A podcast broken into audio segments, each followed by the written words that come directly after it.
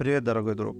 Позволь мне сегодня поделиться с тобой моими мыслями и взглядами на финансовые рынки. Как ты уже знаешь, это одна из самых интересных и наполненных возможностей мест для заработка, но и одно из самых сложных и рискованных. Я понимаю, что ты и как многие другие, может быть, чувствуешь смятение из-за бесчисленных перемен, трендов, событий и тому подобное. Но я хочу сказать тебе, что это нормально. Ты не одинок в своих трудностях и надеждах. Я уверен, что если ты будешь следовать моим советам, то сможешь достичь успеха на финансовом рынке. Прежде всего, я хочу тебя мотивировать. Верь в себя и свои возможности. Никто не знает лучше, чем ты, что ты можешь сделать. Если ты чувствуешь в себе силу и готовность к труду, то это уже половина успеха. Второе, что я хочу подчеркнуть, это терпение. Финансовый рынок может быть очень непредсказуемым, и ты сможешь немного подождать, чтобы понять, что происходит происходит. Терпение позволяет тебе принимать решения не на эмоциях, а на основе анализа и фундаментальных данных. Третье, что я хочу тебе сказать, это о жизненном балансе. Никогда не забывай о своей здоровье, близких и своих увлечениях. Не забывай про риски и твои личные цели и планы. Успех на финансовом рынке не должен быть на первом месте в твоей жизни. Четвертое, что я считаю важным, это обучение.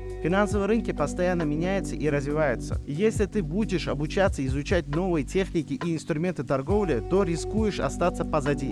Изучай новые стратегии, практикуй и применяй их на практике. И, наконец, не забывай о психологической стойкости. Не позволяй эмоциям и страхам диктовать тебе, что делать. Умей контролировать свои эмоции и принимать решения на основе логики и анализа данных, а не на основе эмоций. И помни, что неудачи и потери – это не конец, а всего лишь временный неудачный этап. Важно не отпускать руки и продолжать двигаться вперед. Учиться на своих ошибках и расти. В целом, мое мотивационное наступление заключается в том, что ты можешь достичь успеха на финансовом рынке, если ты веришь в себя и готов к труду. Важно понимать, что успех не приходит мгновенно и требуется много времени, усилий и терпения. Но если ты будешь следовать своим целям и планам, обучаться, развиваться, а также сохранять баланс жизни и контролировать свои эмоции, то ты сможешь добиться успеха на финансовом рынке. И не забывай, что ты не одинок в своих усилиях.